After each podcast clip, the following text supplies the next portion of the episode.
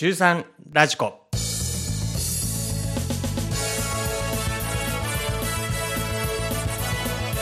中学3年生の皆さんお元気ですか？中3ラジコ6月第2週目の放送をお届けします。お相手は中学3年生の子供を持つ父親代表中澤信之です。この番組は中学3年生という一生に一度しかない大切な時間をあなたらしく悔いのないように充実して過ごしてほしい。そんな願いを込めてお送りしています。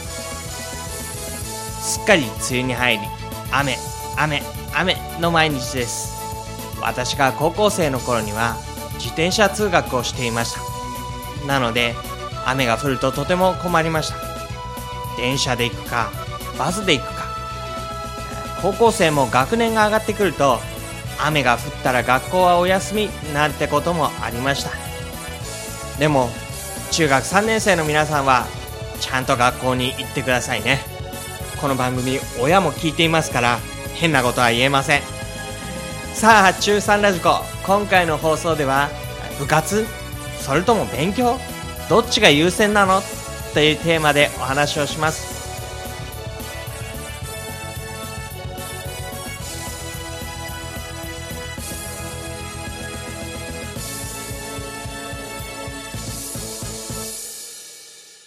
この前始まったと思った1学期も、もうあと1ヶ月になってしまいました。本当に早いものですね。中学3年生の皆さんは、そろそろ部活の最後の発表とか、大会に向けて一生懸命になっているのではないでしょうか。同時に、1学期の期末試験も近づいてきます。この1学期の期末試験というのは、高校受験のために大切な試験でもあることでしょう。ここで部活なのか、それとも試験なのかというとっても難しい選択をしなくてはいけなくなります。部活を優先して頑張るのか、それとも将来のことを考えて試験に、勉強に勤しむのか。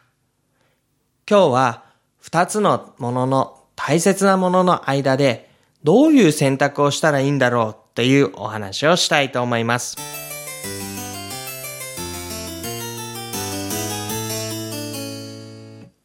部活なのか、それとも試験なのか。実はそれは間違った質問の仕方です。部活をしないで勉強をするのか、勉強をしないで部活をするのか、そういうどちらかだけという選択の仕方というのは実はないんですね。どちらもということが可能です。部活の時には部活に集中をして、勉強の時には勉強に集中して。実は一番変わってくるのは、それ以外の時間の過ごし方になります。例えば、勉強もしていない、部活もしていない。まあ、ゆっくりしている時とか、楽しんでいたりする時の時間ですね。漫画を読んでいたり、音楽を聴いていたり、ゲームをしていたり、テレビを見ていたり、スマホをいじっていたり、友達と出かけたり。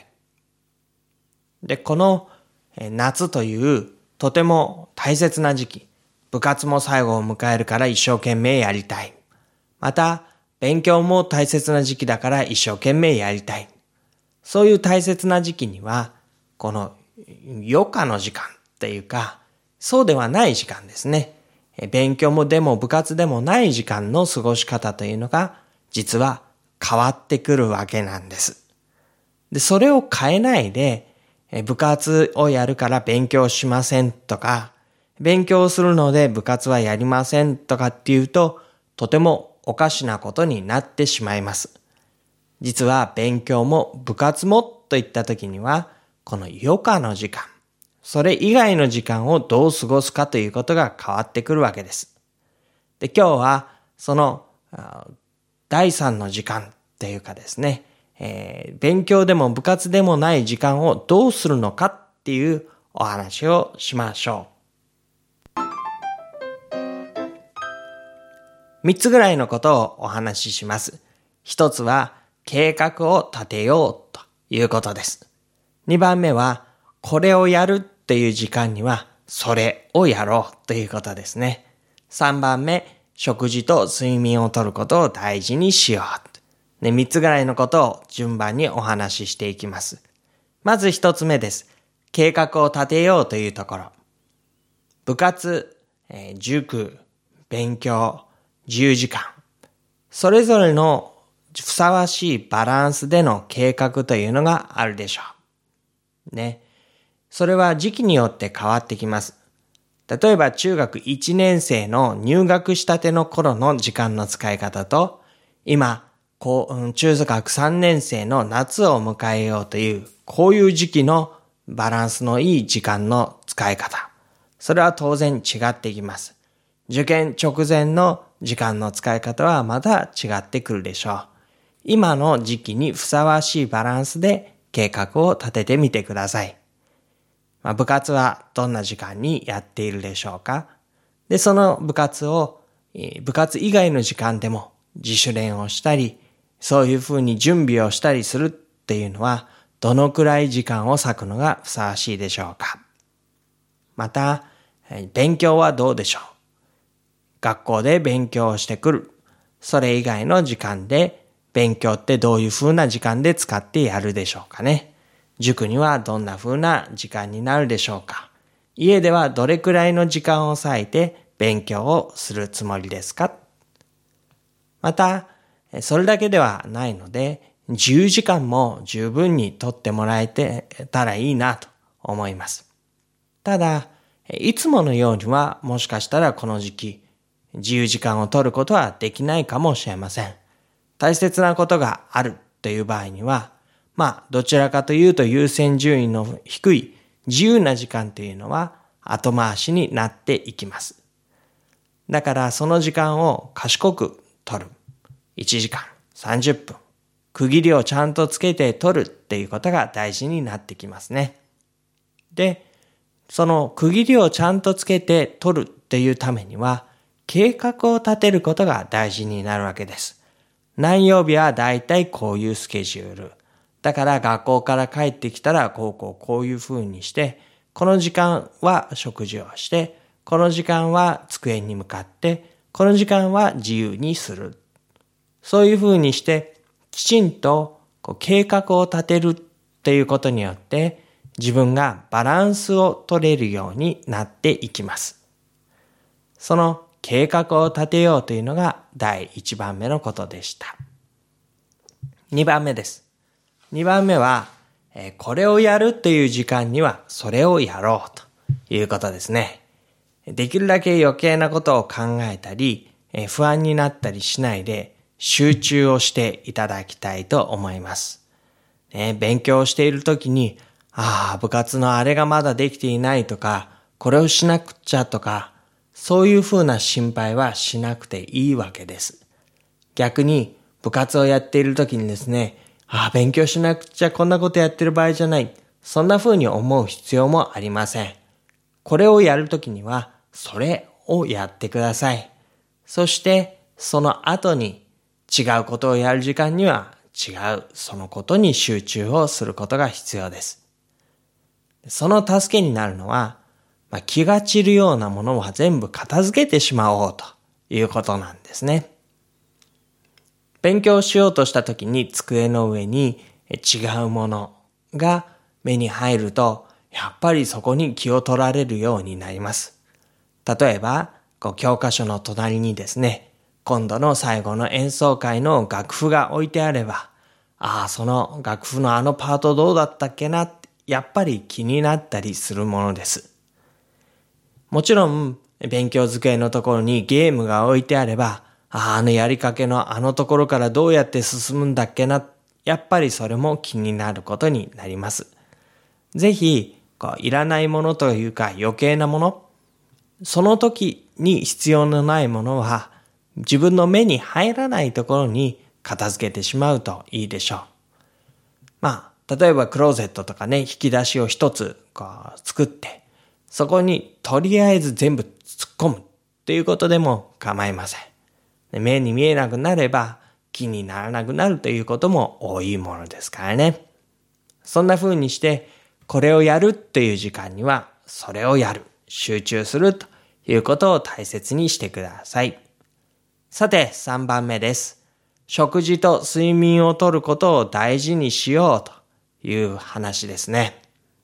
で中学3年生ですけれども、もちろん部活も一生懸命やってほしいと思います。勉強も一生懸命できるといいでしょう。だからといって、食事とか睡眠を削るほどの、こう、タフさというかですね、そういう取り組みをしなくても大丈夫だと私は思っています。ね。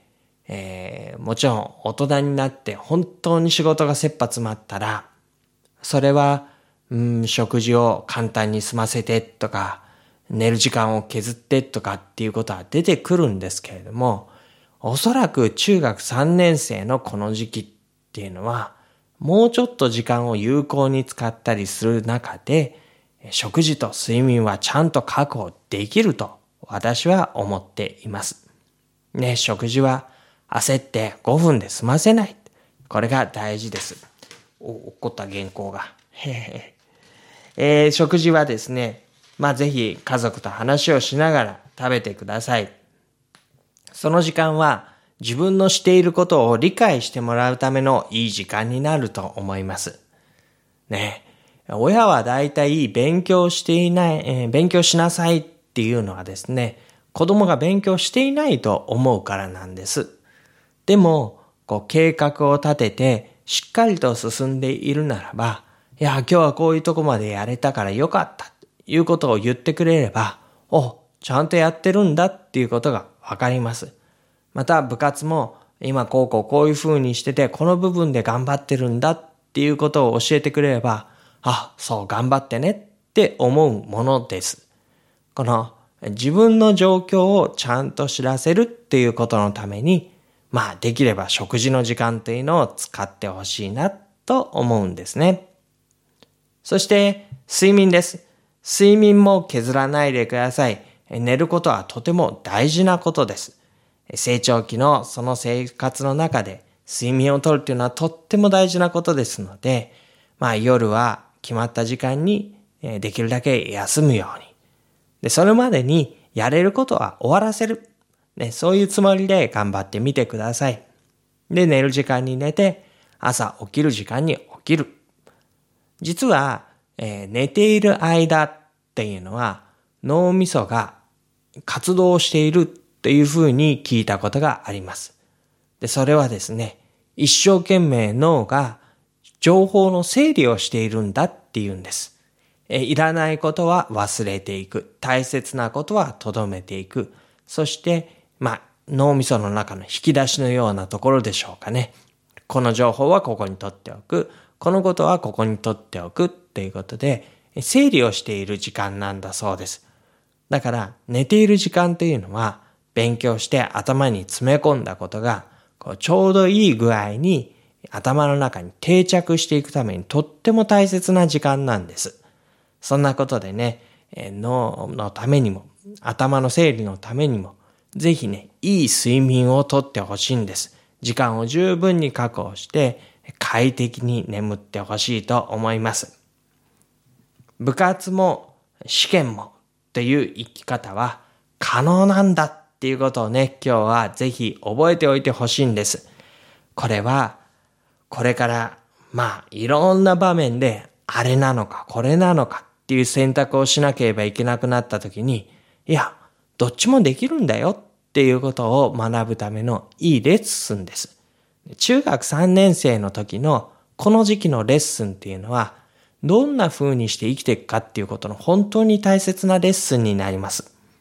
例えば勉強とバイトどっちを優先すればいいんだろうかって言った時に、いや、勉強もバイトも両立できる生活ってあるんですよっていうことですね。お仕事をするようになって仕事と遊びとどっちを優先したらいいのか。いや、それはね、仕事も遊びも充実したっていうことができるんですよ。家族と趣味とどっちを優先にしたらいいか。いや、家族も趣味もっていう生き方はできるんだよ。まあ、時間の使い方とか、けじめのつけ方とか、自分自身のエネルギーの配分の仕方、そういったことをぜひこの時期いいレッスンとして学んでほしいと思っています。えー、子供若者白書2014というのが出たそうです。えー、そこにはですね、私にとってはとても意外なことが書かれていました。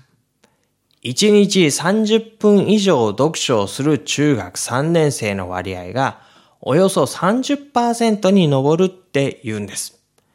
まあ、それは、えー、そのことを紹介している記事の中では割と少ないっていうニュアンスで書いてあったんですけれども、私の感覚で言うと、お1日30分読書する人が30%もいるのかっていう感じがしました。意外な数字だと私は思いました。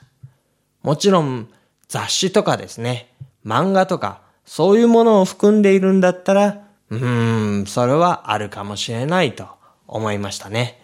あるいは、インターネットでのこうブログを読むとか、そういったことまで含めれば確かに1日30分以上っていうのはみんなしてるのかなと思ったりもしました。まあ、30分以上読書をするっていうのは、すごいいいことだとは思うんですね。読書ってどういうことかっていうと、大体その本の書いた人の脳みそを借りるっていうことなんです。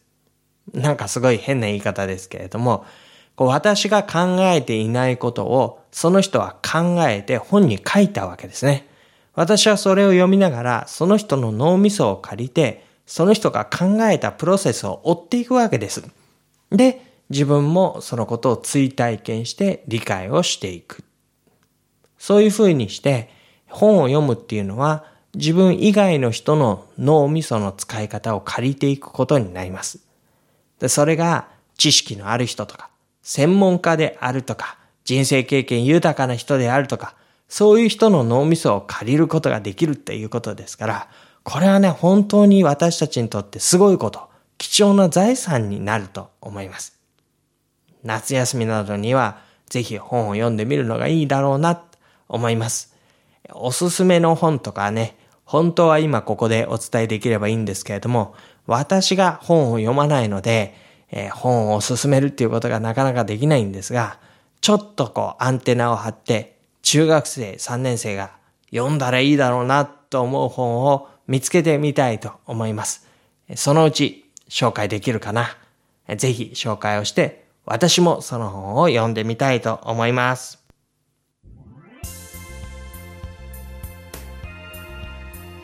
6月第2週10回目の中3ラジコをお送りしました。いかがだったでしょうか？皆さんからのお便りや感想をお待ちしています。コメント欄から、あるいは Twitter、メールでどうぞお寄せください。